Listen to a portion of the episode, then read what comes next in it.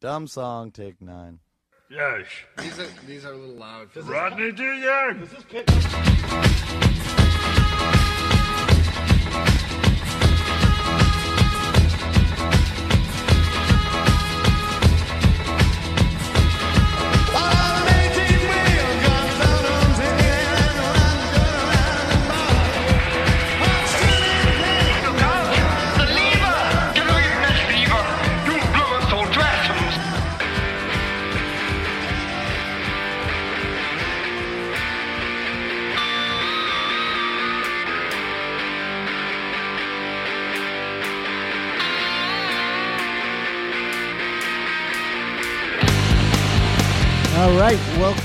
everyone. This is another episode of That Record Got Me. Hi, I'm your host Rob Elba. Yes, I am still sick. Uh, it must, I guess, mainly in my chest and my throat, my voice. I just, uh, yeah, I just don't sound like myself. But you know, what are you gonna do? Uh, but I'm okay. Uh, overall, I'm okay, and uh, you know, the the podcast must go on, right, Karl? Uh, Absolutely. It does, just, yeah, because it just must. So I'd like to welcome to the show uh, from Phoenix Records in Waitsfield, Vermont. I'd like to welcome Karl Ueberbacher, and that's the last time I'm going to say your last name, Karl. But let's welcome Karl to the show. Excellent job. Excellent job. Thank you very much. How you doing? Excellent. Uh, well, I mean, it's raining in 37 here, so Oh, you know, you typical spring weather in Vermont. Yep, yep. so we're going to talk about a summer album. Yeah, yeah, and that's cool. And I, you know, Karl, I was thinking, I don't even think we should mention because originally Karl was going to do a completely different record than the one we're doing tonight, and I don't think we should mention it because I think eventually it's a really great album to do, and uh, I don't think we should say anything, and then you could maybe come back and you know talk about that. Exactly. Myself and I guess Henry Rollins is really into the seasonality of music too. And I don't know if it's, you know, has to do with the first time I heard it or certain things that I associate with certain times of year. Right, but right. very seasonal. So I felt like uh, a good spring album, a good spring into summer album was Okay, uh, so necessary. what is this? What are we talking about? What is your? We're talking about Urge Overkill Saturation, June Yeah. 9th, 1993, another 1993 album. Right, right. And yeah, to be honest, Urge Overkill, obviously a band that I knew about, heard of, but never really got into that deep. And I learned a lot about them just, you know, just doing my homework this week. Um, so they're from Chicago. So first of all, I found out that they were their first couple of releases were produced by who? Steve Albini.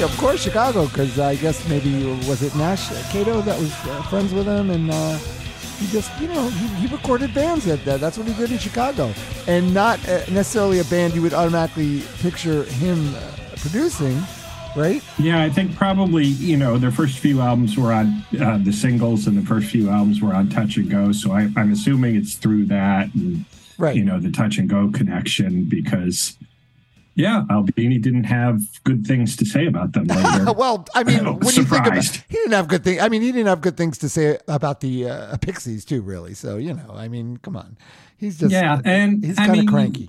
Yeah, you have to take it with a grain of salt, I think, with Albini. Um, you know, I think his opinions are interesting and they're very uh, diverse and well uh, executed, but uh, you know, usually I don't agree with them. So Yeah, but and but also to be fair, this Urge Overkill is the kind of band sort of that you would expect him to hate.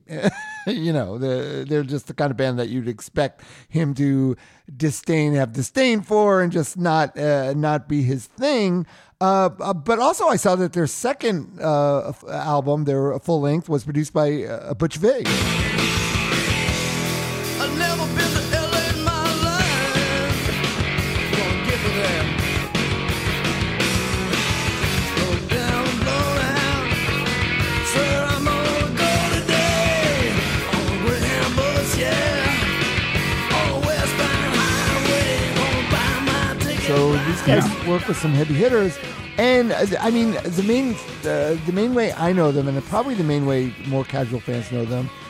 is that they covered uh, Neil Diamond's "Girl, You'll Be a Woman Soon," which was pro- uh, produced and mixed by Kramer, and it's a really cool version.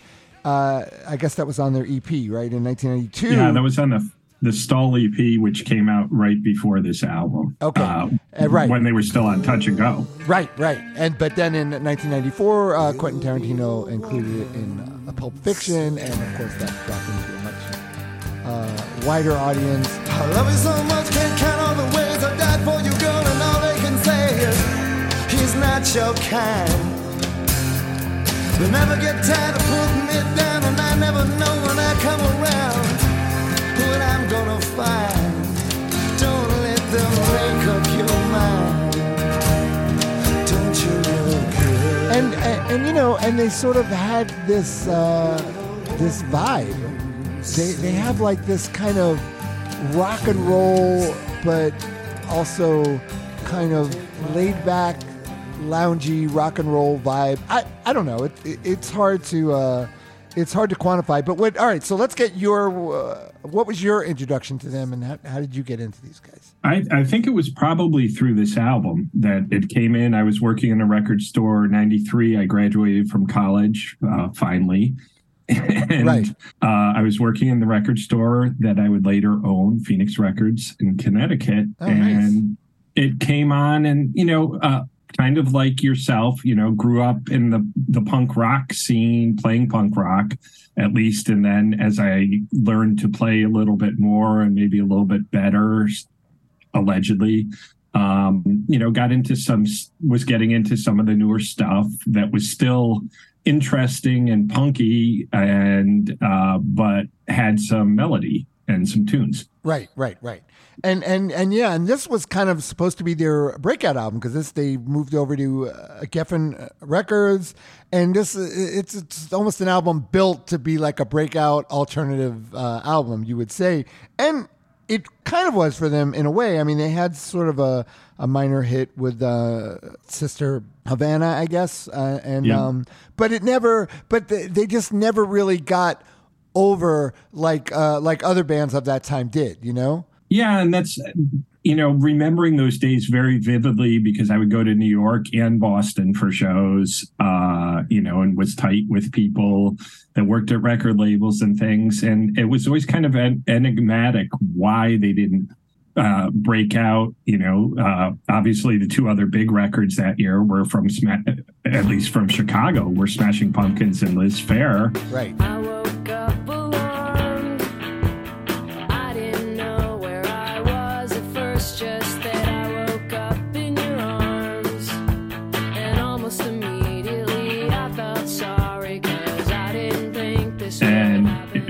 That was probably in between the Pumpkins and Liz Phair in terms of sales, but.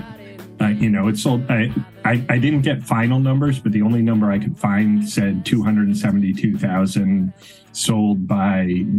Uh, I think it was uh, five or six years ago. So Right. you know, not not a not a major label success. No, no, and and they were. I mean, and at that time they were playing. They were opening up for Nirvana and uh, and a lot of bands. So it, it's just uh, you know, it's it's the tale as old as time. You you think on paper these guys uh, kind of ha- had it all, and you would think, oh, they they definitely could have uh, broken out, but for whatever reason they did. But they're also a easy band, which I and I would guess a lot of listeners are gonna dismiss them because ah, they're just like some like uh, meathead rock band that came around in in uh, whatever that time, you know, and and didn't go anywhere. But I mean, it, you can't. I mean, I will never discount very well executed rock uh, rock music band that you know that that writes tunes and, and that and that plays them and, and the album I think is uh, produced really great and it has like uh, different sounds on it different moods and it's and it's a really good uh, rock album so I I definitely yeah, I think uh, I think maybe it. their their weirdness, uh, you know, though it was played up in the media, and I remember seeing stories in Spin about how they all lived in a, a you know a bank, a converted bank in downtown Chicago, Right.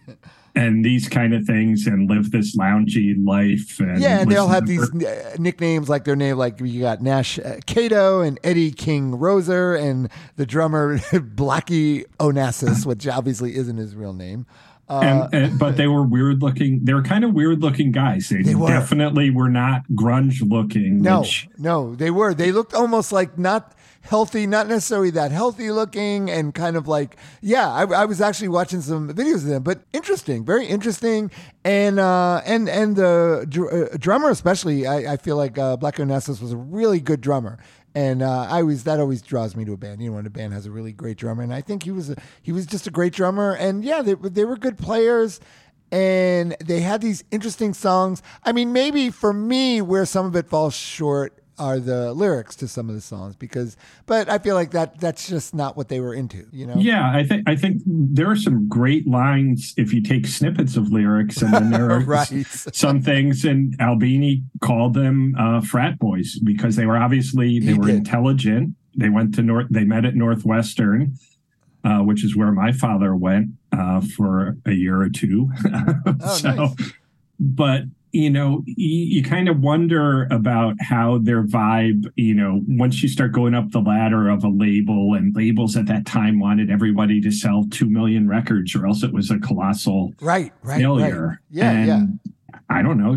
Now that would be on the top of the charts for, you know, a month. Oh, So- ri- right, yeah, for sure, for sure, yeah, it is. So it, yeah, it, it, definitely the the, The other thing that you mentioned was the, the drum sounds, and one of the things that draws me to this record that I always come back to is the production is just. I mean, that drum sound on this record is just gigantic. It It's really It is. It's great. of the CD era. It's one of the best rock drum sounds I think that I can I can think of. Yeah, yeah, it's definitely an album that you could crank up. I mean, I listen, you know, when I when I do my homework on these records, I usually listen to in my car, and I'll, and this is one you just play as loud as you want to play it, and it still sounds great.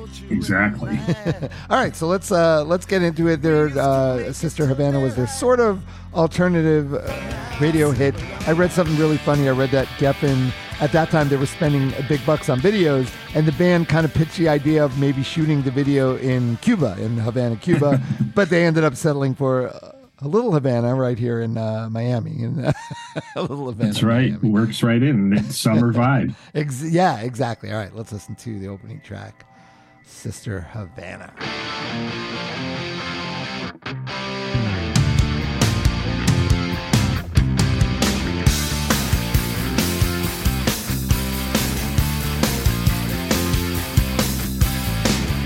Come around to my way of thinking. Don't you want to want to get along? Every day just like a vacation with you. When I'm watching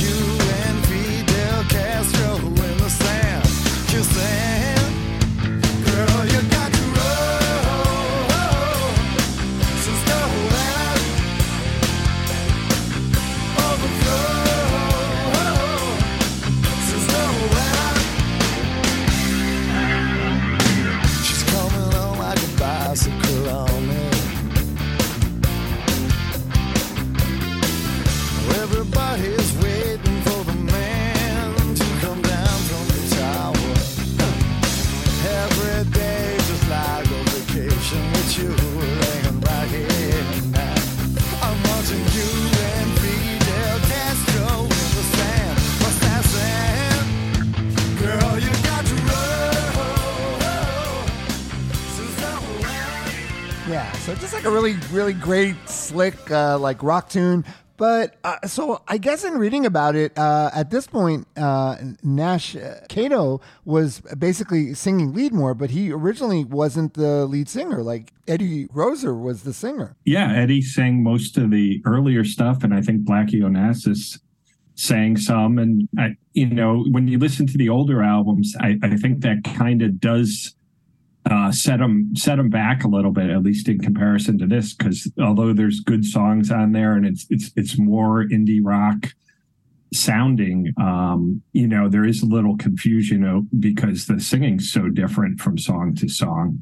Uh, but the weird thing about this song, I mean, it's it's a it's a Cold War song in 1993 after after the end of the Cold War. Yeah, which, yeah. I mean, you know, and I mentioned I went to I graduated from college in 93 and I graduated with a degree in Soviet and East European studies just in time. So Oh, what do you you do? go. You work in a record store. Right. Oh. Yeah. Well, I got yeah. I have some questions about the record store too that I feel like uh, that sort of tie into this. But um, yeah, I, I feel like he's uh, definitely has a has a more uh, like he has like this smoother, uh, distinctive voice. He has a, a more a distinctive voice where you could tell it's him singing, and I'm a fan of it. I'm uh, I'm a fan of his voice. I guess you know I read some people uh, missed uh, Eddie singing, but uh, I'm a fan of it. But you know, at the end of the day, like I said, it's a catchy uh, rock song with some really cool uh, production touches, which I didn't. I'm gonna play like the guitar solo that sounds uh, kind of like a sitar in the middle. It's really cool, and just that whole breakdown part when they go, uh, you know. I mean, it, it- Yeah. it's good. It's just really good. And of course, that that refers to Phil Castro, Fidel Castro kissing. Yeah, right. In the same and kissing. and then Okay. assassin, which I never had picked up in all in all thirty years of listening to this. Oh, you know, okay, until I pulled up the lyrics to look at them. You know, so it's, what's it about? You know, we we need to ask, ask Nash. I think. Right, and uh, who knows if he would even give you a straight answer. Um, all right, so this next one, uh, uh, Tequila Sunrise. This is uh, Kato and Rose are kind of singing uh, co-lead vocals together, which uh, which is kind of cool. But uh, let's listen to Tequila Sundae.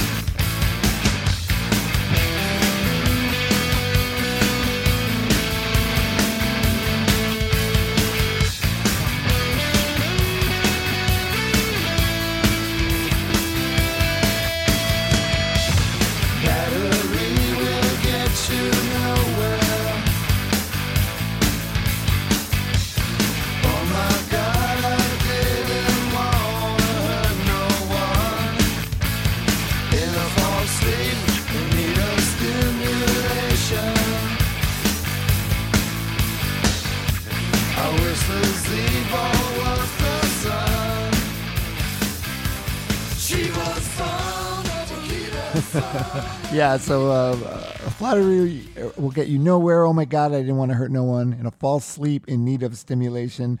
I wish the Z-ball was the sun. Yes, I don't know what the fuck he's singing about.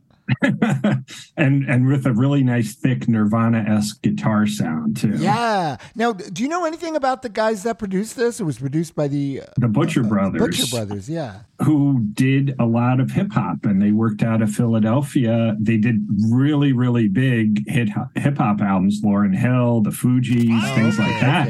okay.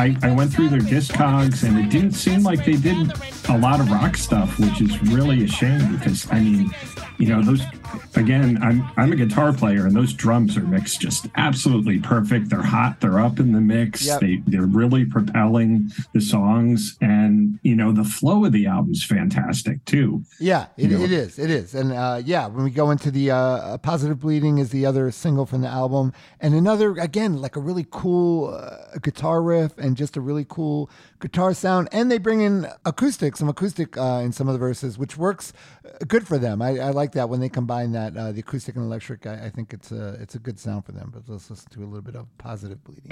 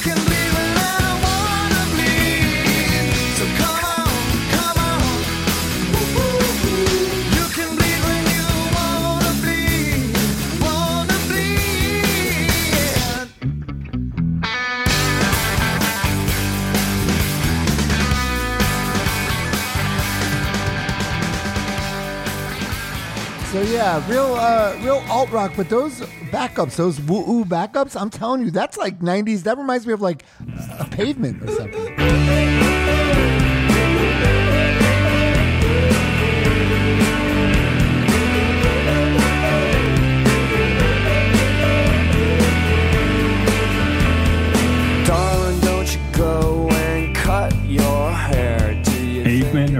I, mean, the thing I get on that one is is Cheap Trick, which is Oh, kind of right, weird. right. You know, which is, might seem to be obvious, but maybe maybe it's not. You know, Cheap Trick was kind of an oldie at that point. They were kind of uh, you know carrying on, but as a ballad playing, uh, you know, dare I say, oldies band. Right. Thirty years later, still going, but um, you know, and what happens when you go to your A and R guy at Geffen and you hand in a, a, a record with electric sitar leads? Yeah, you know? right, right. but it, it's just it's just a killer song and i mean the lyrics on this one you know hey look around today everything don't need to be the same you know is that again i don't think we'll really get an answer but it's really anthemic and maybe a bit of a reaction to grunge and mo- grunge and post grunge mopiness I think so. Yeah, I see that a lot. In fact, and and I do see a lot on this record. I was going to mention uh, some of it seems almost uh, tongue in cheek, uh, like a reaction. Like they're kind of playing it up. That yeah, because they are getting uh, they they are like going counter to that uh, d- doom and gloom that a lot of the grunge bands did, which which I like and which I appreciate. But maybe some people didn't pick up on that. You know, maybe it didn't get that. absolutely Now, all right, here. So, all right, Karl. Here's the thing I wanted to ask you. Do you, um, Phoenix Record? Whenever I hear about someone, uh, you know, has a record store, has a really long time, I imagine uh, like High Fidelity, uh, Jack Black, like you all just sitting around, like talking about it, like the scenes in Oh. I'm well prepared for this show, Rob. I mean, many years of spending, you know, nine, ten hours a day arguing about music. Right, right, Yeah, yeah, that, which is great, which is awesome. But what happens in the, in the record store if you bring up? I could picture you bring up a band like this, and everyone just shitting on it automatically, like, "Oh, what the fuck are you talking about?" Well, you know that that apps that would definitely happen, and you know sometimes you do come to. I've had employees come to blows. I've had Nice. employees uh, uh, throw a phone at a customer. So r- right there, out of high fidelity, right. You know, just the craziness of working in an independent record store. High fidelity, even if you watch all the deleted scenes and everything, it doesn't even come close. It I doesn't. Mean, I had great. uh, an illegal Albanian social club tap into my power for four years. Power company couldn't even find it until the day I moved out of that location. The guy's like, "Oh, I turned off your power downstairs too," Wow. and they came and audited it. Uh, I had the FBI come in trying to buy uh, Bruce Springsteen and Dave Matthews bootlegs. And I had a, a garbage company uh, that was owned by a mob concern, Oh, and they falsified uh, they falsified my name on a contract, which did, I knew I hadn't signed after I took over the store. oh, And the guy doing this was the FBI plant that took down the entire East Coast of this division uh, of this of this mob group. So these are the things that you know college and any other business school do not prepare you for. Right. Coming in and having the lights be off and nobody knows why. Right. You know, Well, that's kind of awesome, though. That's great. I'm glad. I'm kind of in a way. I'm happy to hear that. And it's just no, it's it's just boring. We sit around. We don't do that. But uh, yeah, that's great. um, all right. So uh, back on me. We got Eddie on lead vocals on this one, and this one to me has a kind of a soul asylum uh, feel for me with some of this stuff, especially on the chorus. yeah. Don't don't tell Barry, right? Uh, Um, yeah, exactly. All right. So let's do a little bit of back on me.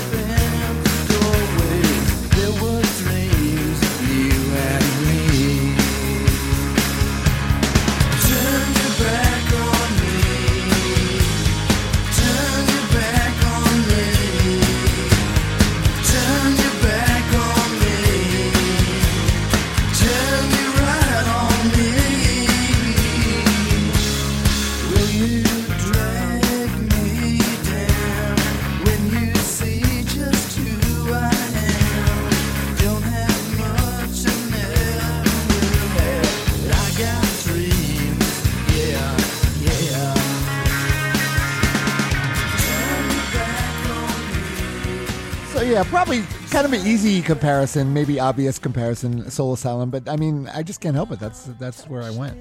Yeah, that that's a that's a good comparison. There's definitely some Pirnerisms in the vocals, Yes. and you know, uh, I guess the drummer Blackie Onassis did come from Minnesota, so Oh, could be okay, onto right, something. I think Chicago's one of those places. it- It's like the Midwest version of New York or Boston, like where if you come from a, a, a an eight-hour drive radius, you're automatically from there. Right, right, You know, right. just like growing up in Connecticut, all the bands that were New York bands, or as you know, Aerosmith started in the middle of you know in the in the wilds of Western New Hampshire Right, right, right. And Lake Sunapee, so and they're a Boston band. So Exactly, exactly. All right, so woman to woman, uh, this is a rocker for sure, uh, a rocker, and it's got a really cool uh, riff. I, I really like how the guitar kind of uh, the guitar riff kind of backs up on itself and goes back forward, and uh, and it's just uh, it's a kick ass. It is. Super staccato. yeah, yeah, it's it's awesome though. But let's listen to a little bit of woman to woman.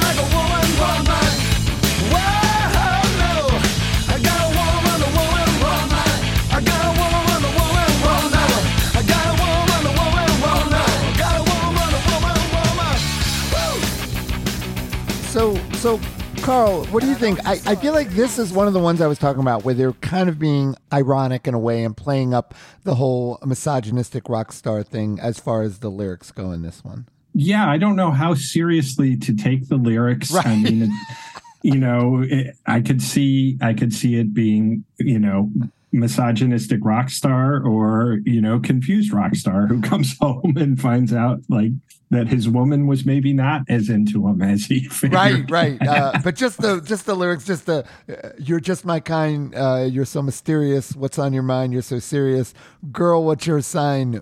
Vegetarians." yeah, and I mean, you know, you, you got to give him a tip of the cap on that. I It's, think it's so. pretty.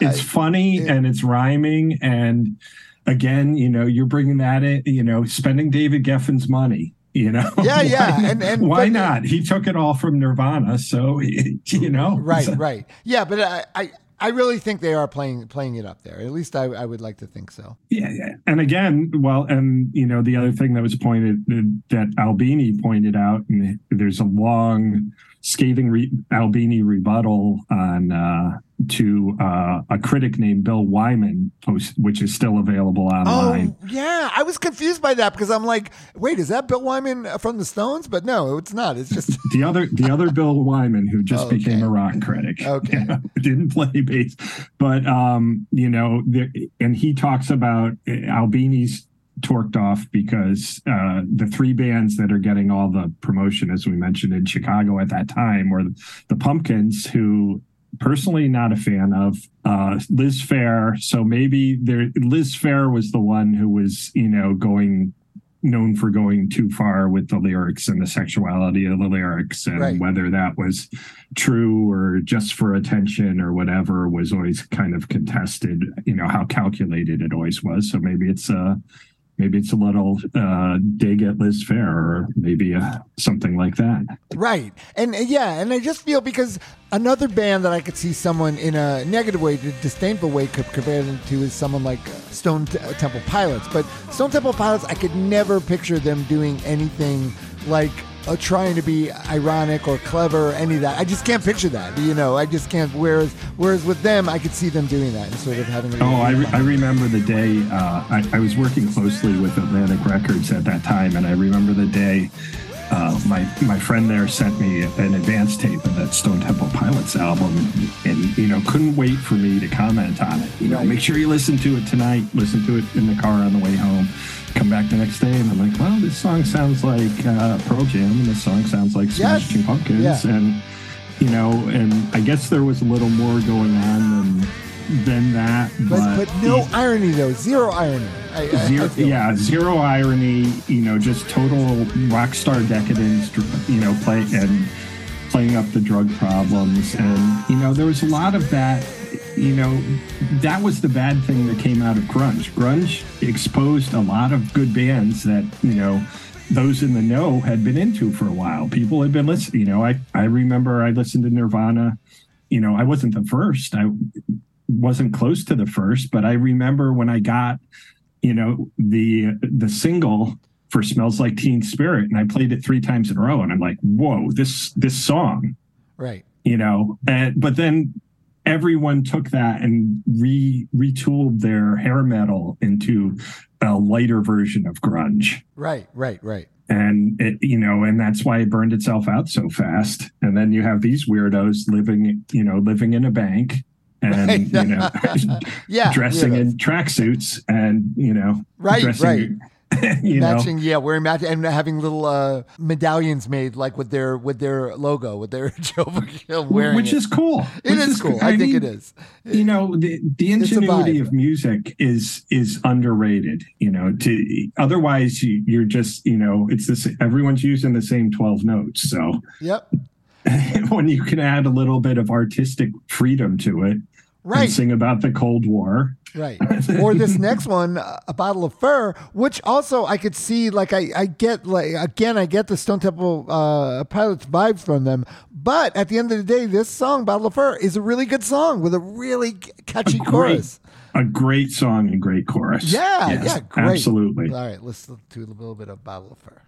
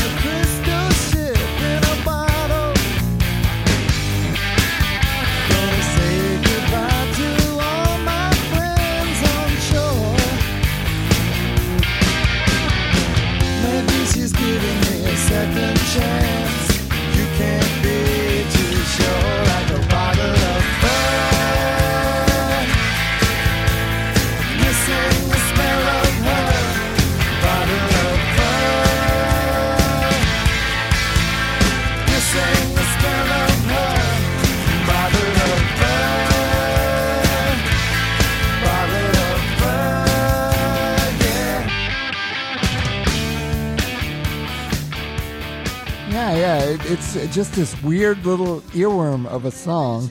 And uh, and the guitars, I'm gonna play at the end. It's got some really nice guitars uh, towards the end of it as well. and the and the cheap Trickisms in that song and again Yeah. you know and, and just like cheap trick where they're they have these catchy poppy songs about dark topics you don't know what the hell they're talking about Right. you know it, it but but it's it's great lyrics and as you said the chorus is just you know just a really nice smooth chorus Yep, yeah, it is. All right, so this next one, uh, Crack Babies, has a, has a nice little out of the box intro, intro to it before the guitars kick in, and definitely uh, this one definitely sounds like what the lyrics, what they're doing. I mean, it's got that sound of, a song called Crack Babies. Uh, I think they uh, they nailed it on this one. This is a little bit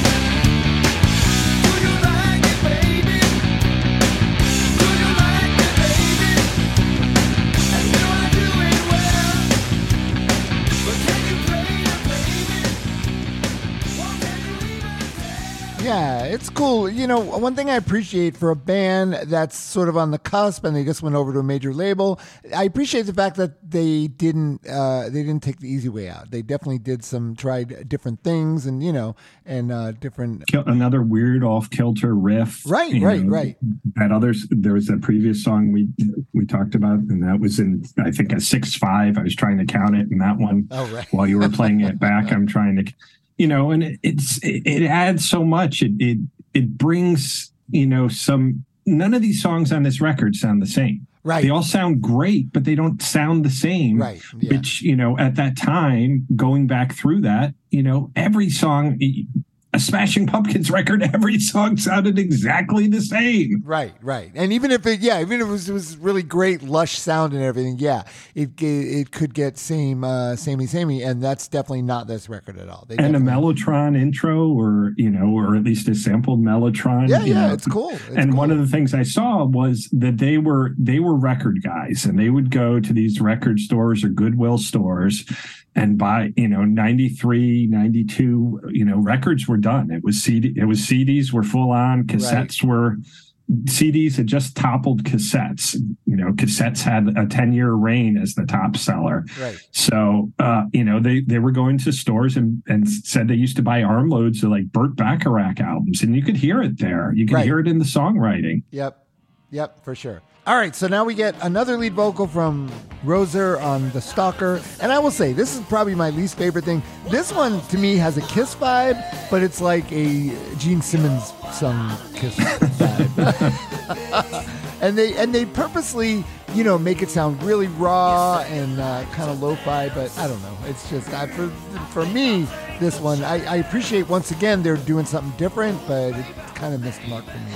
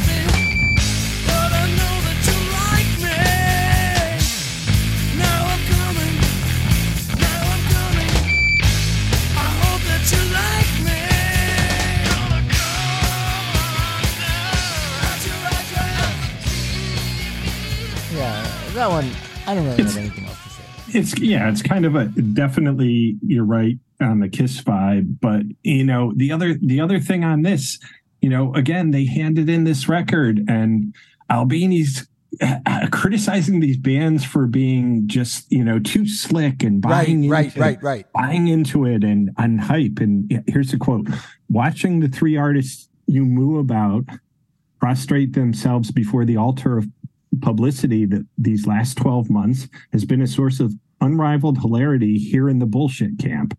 And seeing them sink into obscurity they have earned by blowing their promo wads will be equally satisfying. Now, I mean, you know what? That that song right there is as noisy and as skronky as any big black song. Right, right. Yes, true, true. You know, you, you could just hear the drums. Yep, That's- yep. That's true. Yeah, you're right, and uh, that is that's a great point. And uh, and then we go from that now to a really nice different one, which uh, the drummer's singing, uh, Blackie's singing uh, "Dropout," and I swear to God, listen to this. To me, it almost has a, a Wilco uh, Jeff uh, uh, Tweedy vibe, but again, Ooh. totally different. But uh, let's listen to a little bit of "Dropout."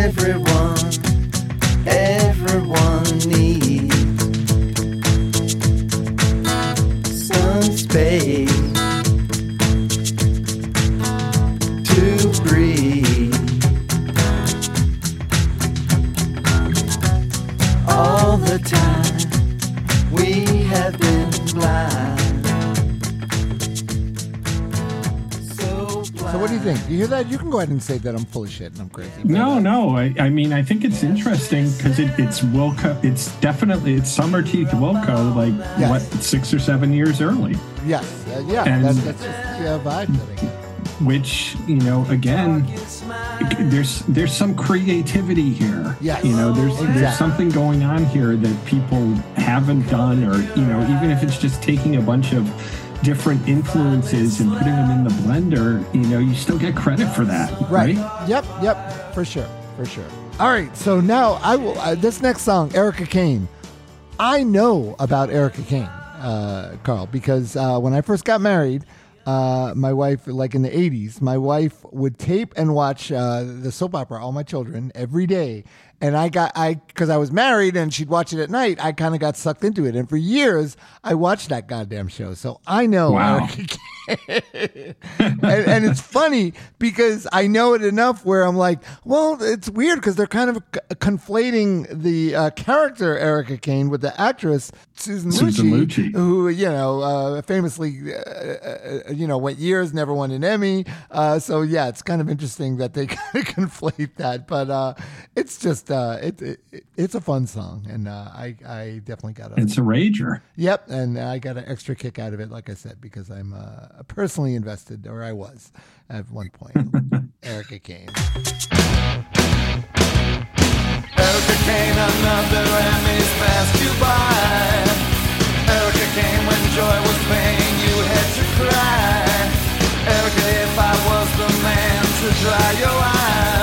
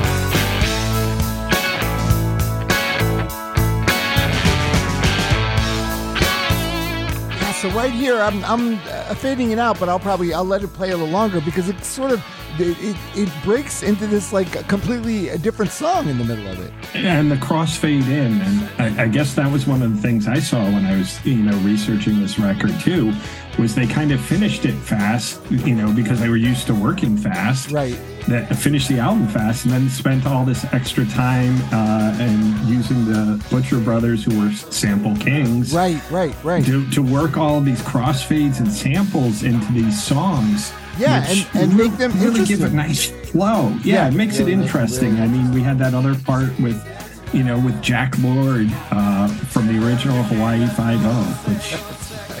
Which, which you know, that's that's awesome. You know, rock bands weren't doing that, and again, maybe that's why. Maybe they weren't being serious enough. Maybe that's why they didn't make it. Right. You know.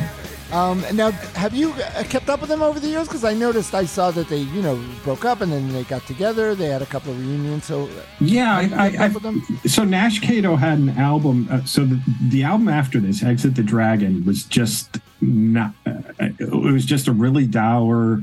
You know, there were rumors of drugs and you know infighting in the band, and, and it's just a really down record.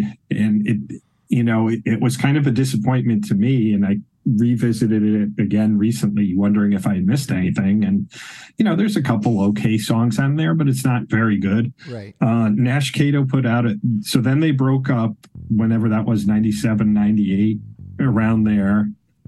Tried to make it, they had tried to make another album. It never came out. Nash Kato put out a solo album after disappearing for a while. His solo album's really good. Oh, yeah.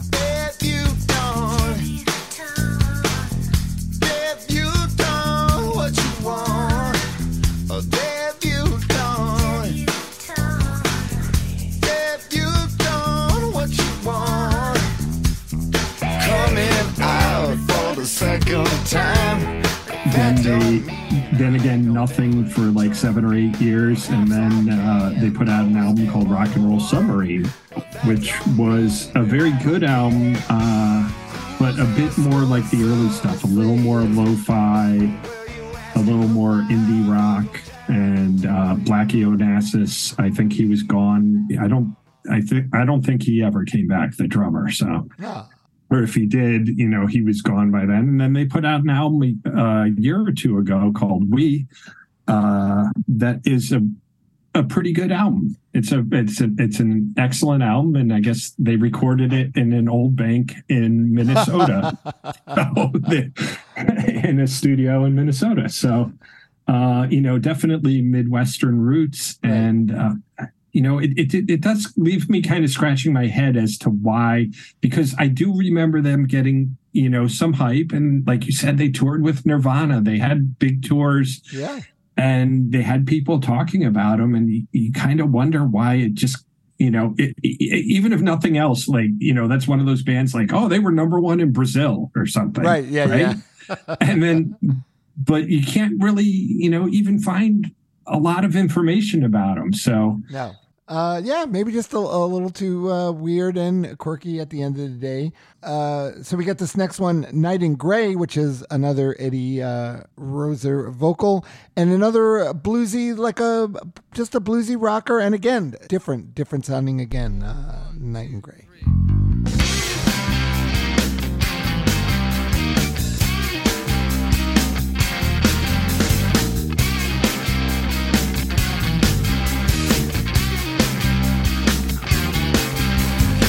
You like, would you like to meet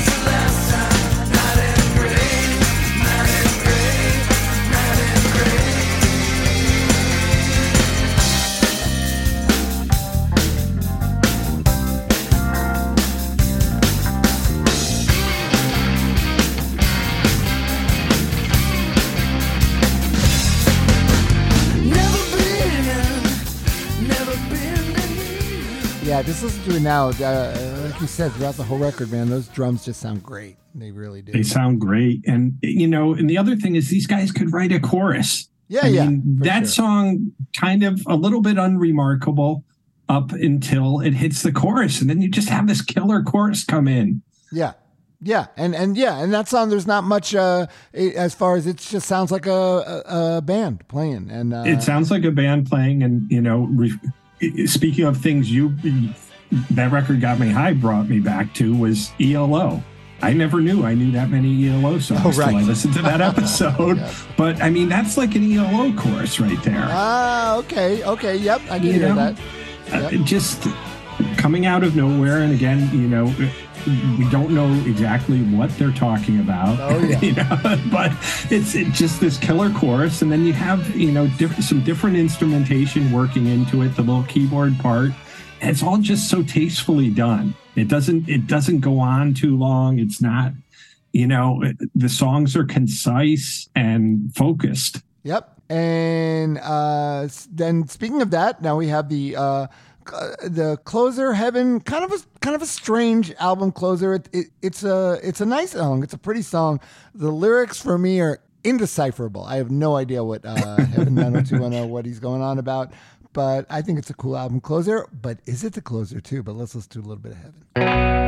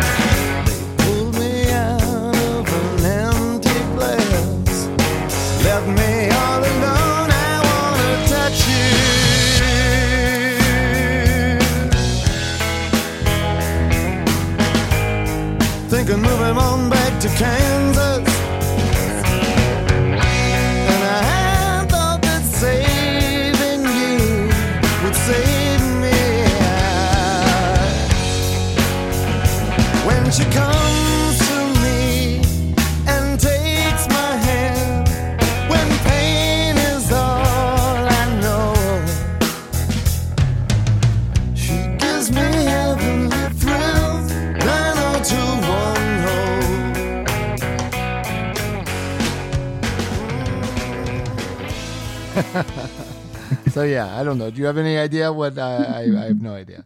Well, I have a theory on this one, and you know, hear me out. It- Okay. You know, you you mentioned being sucked into the soap operas. Now, uh, I was sucked into the Beverly Hills 90210. Oh, Uh, okay. and I remember that, and I think that here we might be.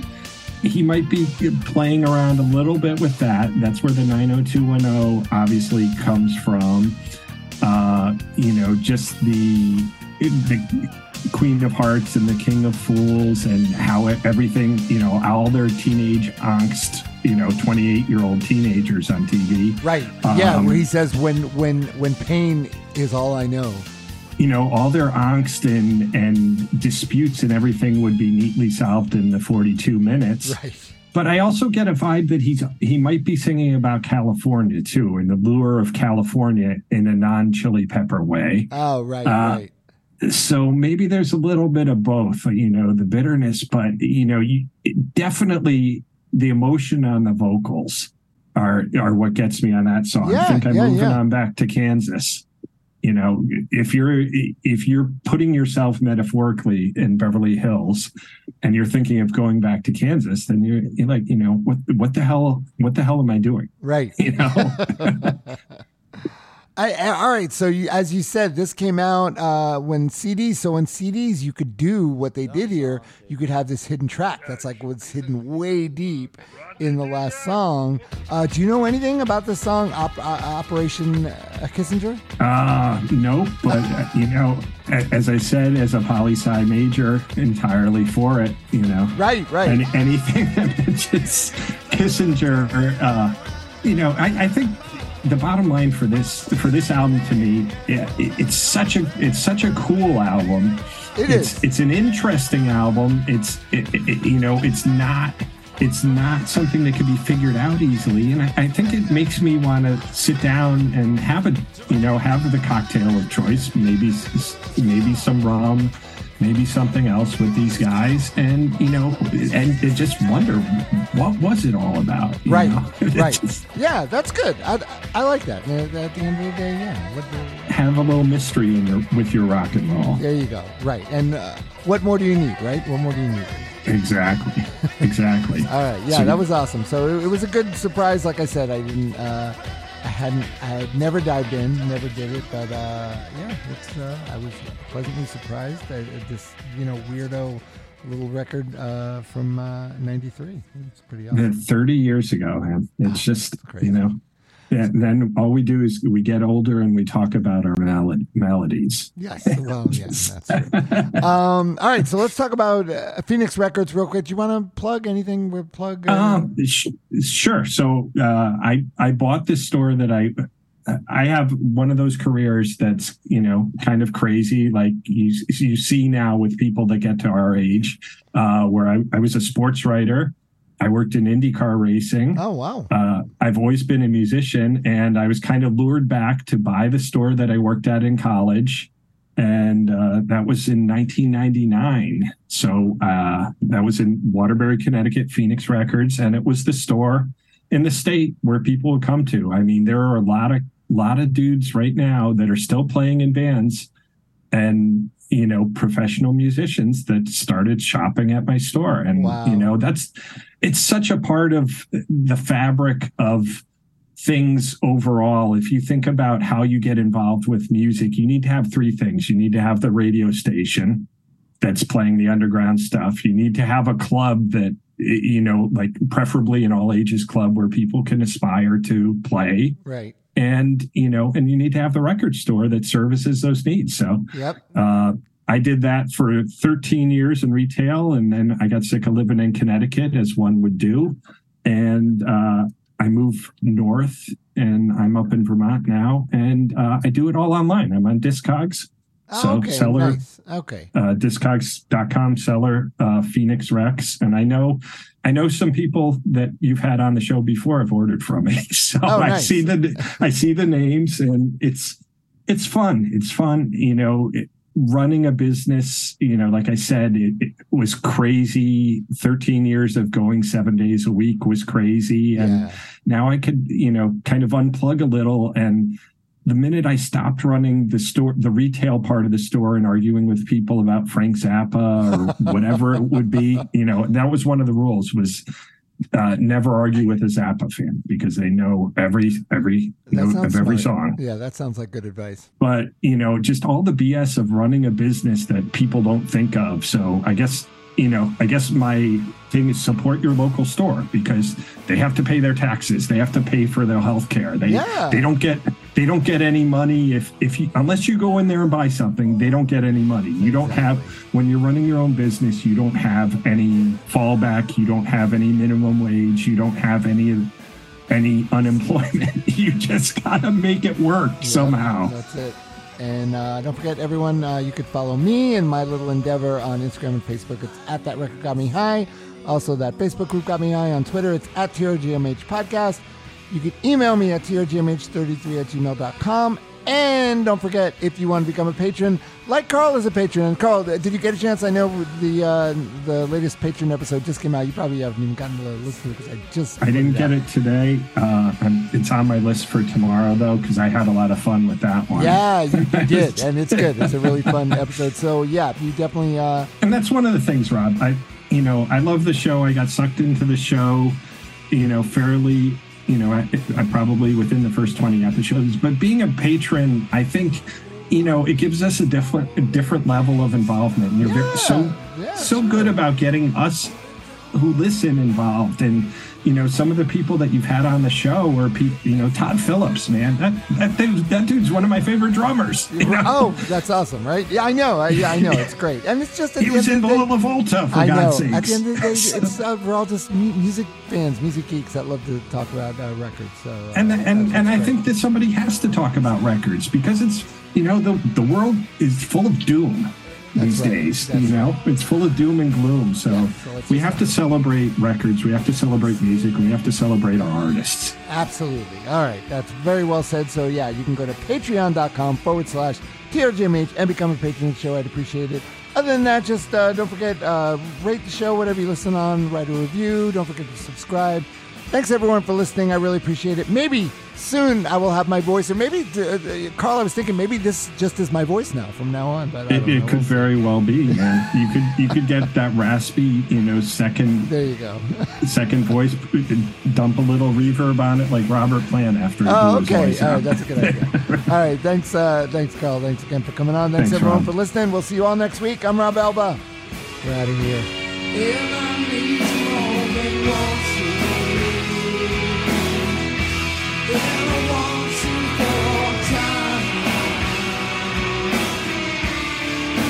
It's all I know.